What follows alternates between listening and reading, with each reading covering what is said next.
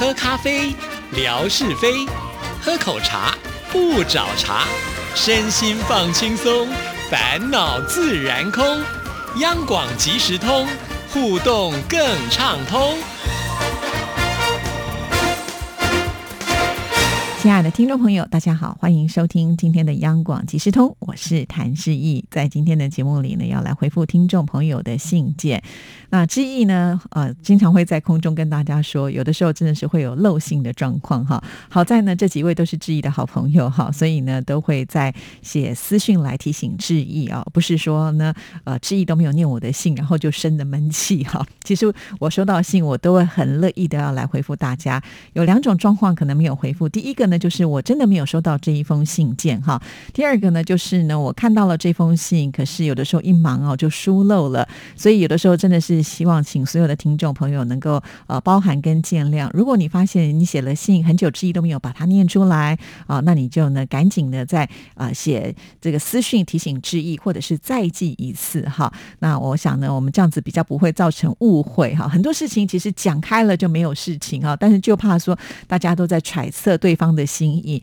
其实不用啦，我们都是一个很单纯的人啊，直接讲就可以了，也不会不好意思，知道吗？哈，那霞总呢，就是因为呃，他跟自己联系的管道太多了，因为霞总呢又有脸书，呃，又有这个微信、微博哈，所以呢，他发信的时候都会寄到这个微信里面，但是基本上我很少会到微信里面去哈，所以有的时候真的是很容易忘记。就算呢我去看过之后呢，可能隔几天。我想说啊，我要回我要回事情一多一忙的时候，我就忘记在这边有信，因为通常呢我要回信的时候都会到我的 email 的信箱里面去，然后呢看看我今天要做的这个内容是什么，或者是会去检查我的微博，很少会去微信上面啊，所以就漏了这一封信件。因此呢就请听众朋友能够帮个忙哦，如果听众朋友要写信给志毅的话，尽量呢就是寄到志毅的 email 信箱。那 email 信箱呢，志毅给大家一个账号，好，这个我也是呢针对听众朋友朋友特别去申请的，所以我比较会呃想要念信的时候会开这个信箱，就是 r t i t a n t a n at gmail dot com r t i t a n t a n 小老鼠 g m a r l 点 c o m。 好，那其实我想说每次只要开这个信箱我都知道哦是听众朋友写信来的，这个专用的信箱是最方便的了哈。当然如果说你担心有时候 email 会有漏信的状况啦，或者是呢自己没有收到的情况，你还是呢可以呢就透过微博的私讯啊，通常微博质疑都比较会进去看啦哈。但是记得哦，真的如果有疏漏的时候不用客气，直接的就再写信一次告诉质疑啊，问一下说哎这封信呢怎么还没有念出，是不是漏了呢？好，我们互相的都来呃帮助对方一下，可能呢就会更顺畅一些咯。好，那这封信呢呃是三月四号之后呢，霞总也有写过信来啊、哦，那后面的信件我都已经念了，可是却疏漏了这一封信，霞总说没有听到。好，那我们现在就赶紧为大家来念出。这次的主题是所有的牵挂一路繁花似锦、哦、霞总真的是很会下标题哦。亲爱的志毅姐，见信好，时光匆匆，从一月到二月，我们在疫情的影响下宅在家里，一晃三月也悄然而至。三月的春风徐徐吹来，从窗户里看到了社区的玉兰花，从含苞待放到娇艳欲滴，到慢慢的凋零。春天原本是百花齐放的好时光，在我们宅的时候，花儿也就绽放了它们的花期。今天去了下户外，看到春天的脚步似乎渐行渐远，春夏秋冬的交错里，我们似乎错过了初春，错过了等待花开的光阴，就这样从隆冬走进了三月。自从强总把音乐 M I T 的节目一起放到微信群，我的收听日志里就多了音乐 M I T。每一次听到志毅姐和冠佑哥访问到音乐人，我都会跑到 I G 上去搜寻他们的账号，想了解声音背后的他们。上周听了志毅姐访问吴承云，我觉得真的是蛮励志的。其实生活可能带给我们每一个人的题目都不一样，每一个人的解题方式也不同，所以有些人虽然先天缺了一些，但因为其乐观而积极的态度与不断的坚持执着，就开创出了不一样的人生篇章。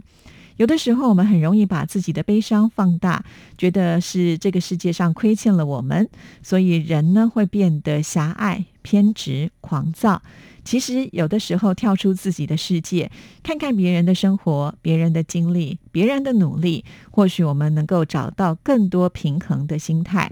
现在社会的形态变化太大了，真的我们总是缺少一份坚持来保有最初的那一份纯真。听听英语 M I T 在他们的故事里找到那一份淡淡的情愫，觉得真的很好。所以广播是能够疗愈心灵的陪伴，真的讲的一点都没有错。哎是啊，真的是听广播有很多的好处、啊、已经不用之意在这里说。我想会继续留在这里听我们广播的朋友们都是有福气的人、啊、也都会有同感。好了，首先我还是要感谢呃，就是强总啊，就是无声无息的就把我的音乐 M I T 呢也下载下来，然后发到各个群组里面去，所以呢我们多了一个曝光的管道啊。啊、呃，我们之前不是有举办了一个就是收听率调查的活动吗？当时我们也请到了听福组啊，也就是现在的受众研调组的组长啊、呃、秋香来到我们节目当中，介绍了一个他们所设计的问卷调查啊。这个问卷调查的报告已经出来了，很感谢听众朋友的支持，听众朋友喜爱度的节目呢，我们央广即时通还有音乐 M I T 呢，都算是成绩很不错、啊、名列前茅啊，真的很感谢很多听众朋友给我们的支持，其中呢也给给我们节目很多的意见啊，我想有机会的时候我会在节目当中再来跟听众朋友呢做一些更进一步的互动。好，那就回到强总的这个每一天很辛苦的帮我们把节目送到各位的手机当中啊，因为这是一个最直接最快速让大家听节目的一个方法啦。好，所以先谢谢强总啊。那霞总呢自从听了音乐 M I T 之后也有很多的感触哈。音乐 M I T 算是我们央广一个老牌的节目，从开播到现在我想应该已经我也算不出有多少年了啊。那呃，我跟冠佑呢现在是分开来主持各自不同的这个节目的内容。那冠佑呢他会做的是比较偏向流行音乐这一块的访问，那志毅呢做的访问呢就会比较偏向非流行音乐的这一块哈。所以呢透过访问，很多听众朋友都能够呢更认识这些音乐人他们背后的故事，这是一定的啦。其实很多的音乐人都非常的喜欢呃来上广播节目，因为只有广播节目呢他们才能够侃侃而谈他们音乐创作的背后的历程啊。现在其他的媒体好像都比较少有这么大篇幅的机会呢让他们来展现哈，尤其广播是透过这个叙述嘛哈，有的时候听到这一些受访者他们最直接的一种表达，那个感触是最深的、啊、那回到了霞总提到了这一集吴承云哈，也许有些听众朋友错过了这一集的节目，所以志毅呢再稍微的跟听众朋友解说一下。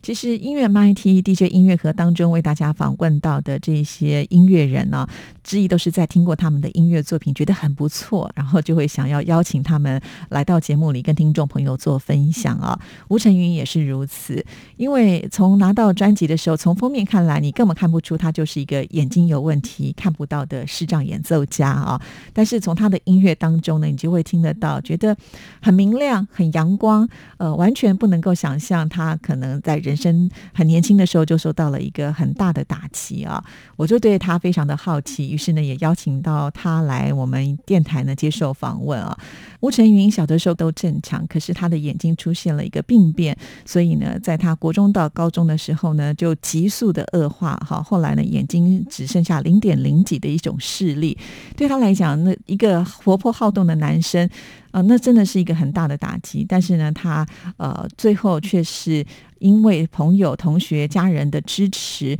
他开始重新自己的生活，甚至呢在音乐当中呢找到了另外一片天啊。那他将来呢除了呃要创作音乐之外，他也希望能够朝音乐治疗的这一块呢去做学习，希望呢在未来也能够帮助其他的人啊，非常的励志哈。所以我觉得很值得在我们节目当中为听众朋友做介绍。那也很高兴啊，就是霞总呢有写了这封信的一个反馈，让我们知道说，哎，这样的内容确实我们的听众朋友听了是很喜欢啊。所以我说互动互动很重要，就好像呢我们的听众朋友在写意见调查表的时候，都希望我们所有的主持人能够多开一些互动，但是互动呢不是只有主持人说哦我开互动，这样子我们就真的成了互动，而另外一个部分呢是要听众朋友的一种的互动的参与，这是非常非常重要的哈。所以呃，希望听众朋友呃，如果你在听节目真的有什么样的感觉的时候，你能够呢在很快的时间之内告诉我们啊、哦。我想这对主持人来讲是一个非常宝贵的呃做节目的一个资讯哈。所以谢谢霞总，让我有机会呢在这里好好的宣传一下我的音乐 M I T 节目啊、哦。因为我们央广即时通的节目呢是可以尽量的来为我们其他的节目做宣传，有的时候好像呃自己的节目做了更多的宣传就会觉得不太好意思哈，所以今天终于有一个借口能够好好的稍微做介绍，所以欢迎大家呢也要锁定啊、哦、冠佑跟志毅共同主持的这个音乐 M I T 哦。尤其我也发现哦，这一次的这个听众朋友的意见调查呢，很多听众朋友都是喜欢音乐性的节目哦。那知道这样子听众朋友的想法之后呢，当然也会激励我们呢、哦，志毅也会继续加油，能够制作出更好的广播节目，让听众朋友听了更开心哦。好，那我们继续呢，再来看下一段。前几天听了志毅姐介绍邱振哲的歌曲《太阳》，说到原本三十岁以后呢，他就要回去找工作，后来因为《太阳》这首歌曲呢，又让他火速爆红啊，才让他有机会能够坚持自己的梦想。我也特别去了 I G 关注了他，看到很多音乐背后的故事，连我的女儿小珍听到了这首歌曲之后，还特意告诉我说，这首歌曲在抖音真的是火爆得很呢。现在各种自媒体 A P P 的流行，很多人很多事好像真的在那一刹那就逆转了，好的坏的都很容易火速的传播，其实只要我们一直坚持努力，总是会在某个时刻上天就会眷顾到吧。所以我觉得我们现在身处的年代真的是很神奇，确实是如此啊。我想今天也借一点时间来跟大家介绍一下邱振哲，因为我觉得他的故事也是超级励志的，我很喜欢把这种励志的故事告诉所有的听众朋友。就是有些人可能真的有一段时间他是很不顺的，但是并不代表说他一辈子都不顺，总是有翻身的机会啊。那邱振哲呢，他十三岁的时候就已经开始当街头艺人，在二零一八年呢，他把自己多年的储蓄啊、呃，甚至呢一些值钱的东西就拿去呢典当，就筹出了新台币三百万元，就发行了他的首张专辑《远行的太阳》。结果呢，这个反应啊并不是很好，所以他就计划呢三十岁的时候要退出歌坛。喜欢唱歌爱唱歌的人要退出歌坛，其实那是多么痛的一个选择啊！呃，可是真的不得已嘛，因为呃，邱振哲他在二零零九年的时候迁入了一家唱片公司，结果呢被冰封了七年，完全没有规划，甚至呢三场演唱会的钱、呃、一直拖欠到现在呢，他的老板都没有给他。后来呢又被通知解约，他就打电话给他的妈妈说，结果呢他的妈妈跟爸爸都觉得很对不起他啊，说没有资源让他从事这一条路。挂完电话之后呢，邱振哲他就崩溃大哭啊，说他最好的青春就不见了。在被解约之前呢，因为他的嗓子也受伤，经过半年的时间呢，只能用纸本来交谈。其实在他嗓子受伤之前呢，他的歌声是比较清亮的，可是受伤之后呢，他有很多的歌唱技巧就不能够用了，就是因为歌坛走的不是那么的顺啊。邱振哲呢，他一度呢呃，还忧郁症缠身，曾经呢走上车水马龙的大街，还会想说会不会干脆就被车撞算了。有的时候不是想要轻生，而是说脑子当中一直会有呃一种声音叫他去试试看。好在呢他还是有想到有粉丝在支持他，所以他才转念了。尽管呢就是因为他这首《太阳》太正面了，那很多的艺人呢也把他拿来翻唱，突然之间就尝到了窜红的滋味。其实对他来讲呢真的是有很多的人生的坎坷了哈。直到现在他也坦言说，每一个月他都会找一天把自己关在暗暗的房间里面痛哭一场哈。真的，我觉得当艺人压力也是很大的，可是又是自己喜欢的事情，总是呢会想要为自己的梦想去拼搏一下吧哈。那不管在未来它的成果是如何，我想其实呃有的时候人生就是这样啊，如果你没有去拼搏这一段的话，将来你再回头看的时候会不会后悔呢？如果拼搏过了，不管结果是如何，至少我觉得不会留下遗憾吧。好，在这里我也要祝福邱振哲。好，那今天讲了两个励志的故事给大家啊、哦，所以其实收听我们央广的节目，真的有的时候就会让你呢好像心灵充饱了电一样，继续的往前冲。好，那我们继续呢再来看霞总的这封信的下一段。喜欢台北，那里不仅有你们是我的牵挂，也真的很喜欢那里的文创气氛，繁花深处，老街角的咖啡店，一本书，一杯咖啡，一处有岁月气息的空间，在多愁而孤独的灵魂里多了一份宁静与恬淡。想念台北，想念仁爱路上的木棉花。听志毅姐说，最近微博的点击率下降了，主要是疫情的原因吧，大家通常都是待在家里，小朋友也不上课，所以一会儿他们要上课需要用手机，一会儿他们吃饭需要给他们做，有些朋友回老家了，可能呢网络也不好，所以才会出现这样的情况。我呢就是闲在家里面变得很懒惰，早上呢经常睡到中午才起床，晚上呢追剧追到凌晨三四点，不仅追剧还追花絮，最近《爱的迫降》追完了，我又开始追蒲海镇的森林。哎，我的女儿小珍说，我一个四十多岁的老阿姨还天天的在追偶像剧，难道是我心里面住了一个小可爱吗？哈哈，笑死我了。不过确实觉得韩国的演员都很厉害，今天录透了情节，下周就会播出了。我们大陆的戏都是隔了一年才有可能播出，真的不得不佩服啊，所以我从来不看大陆的剧。志毅姐，春暖花开的季节里，思念依然那么的浓烈，愿所有的经历都是值得期待的重逢，愿工作顺利，幸福安康。好的，非常的谢谢霞总的这一封信件。好，之前我在空中不断的问大家，为什么这个点击率呃会有下降的状况。好，原来呢就是小朋友需要用到手机，可能家长呢就必须要把这个手机拿出来让他们去上课，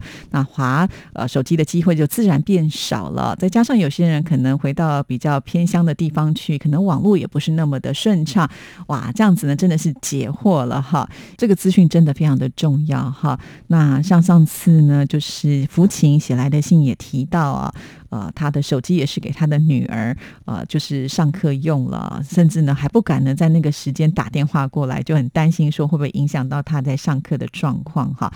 那现在新冠肺炎的疫情在大陆好像似乎呢已经开始有逐渐好转的状况，可是呢在欧美啊是越来越严峻了。在台湾呢我们也会担心呢在未来会不会呢就是有这个群聚感染的状况，所以我们大家都还在观察当中，也必须要提前做部署哈。所以我们的学生现在也是在学校呢都有不断的做一些远距教学的这种网络上课的一种测试哈。但是呢我们还是很不希望呢就是走上这一天，毕竟我觉得呃，这个远距教学对一些可能定性还不够的小朋友来讲，恐怕就比较难以专心吧，毕竟老师没有亲自盯着点好啦，那不管怎么样哈，就是大家为了这个疫情真的是改变了很多，包括呢像现在我也是尽量的自己去买菜来，尽量的自己做饭，可是对我们来讲、哦、真的就是多了很多要去负的责任，又要去操的心，真的好辛苦哦。真的好希望这个疫情赶快过去哦，还我们一个正常的生活。那至于呢追剧这一件事情哈、哦，那我在这边也要跟我们的小听众哈、哦、小珍说，我知道好像现在小珍上学的路上，霞总都会把我们的节目播出嘛，所以我觉得她应该今天也可以听得到啊、哦。让我们这些资深阿姨也有一些生活的乐趣嘛哈，我想看电视啊听广播都不会有所谓的年龄的限制哈，大家都可以各取所需。况且我也蛮同意霞总所说的、哦、就是呢最近韩剧他们呃可以说是急起直追啊、哦，像早年呢我看的都是日剧比较多、啊、突然之间就发现哎，很多韩剧的内容都非常的有意思，而且在拍摄的手法或者是演员的表现上呢都相当的不错哈。所以小珍、啊、也要给我们这些资深阿姨、啊、一个有娱乐的空间、啊、支持我们可以来追剧好了，那我跟霞总比较不一样的地方就是我也会追陆剧啊，不过我发现陆剧呢常常就是动辄那个集数啊超过八十集以上的，嗯、呃，佩服这些编剧的人可以写这么多的内容，但是呢，就是因为你预先知道有这么多集你要去追的话，就觉得哇好累哦，什么时候才能够看完呢？一旦开了头之后，你就想要拼命的追，那个时间就会被绑住了，这也是有的时候比较会却步的那一种感觉。如果你不追你不看的话，你就不会呢有这么多的时间被绑住。那我现在是处于一个比较忙的阶段当中，所以呢就没有时间去看这些了。所以听众朋友下次有什么好的戏剧呢，也可以推荐给志毅我来做参考。大概五月以后呢，我就会比较轻松一点，就来追剧吧。好，今天时间到了，祝福大家，下次见，拜拜。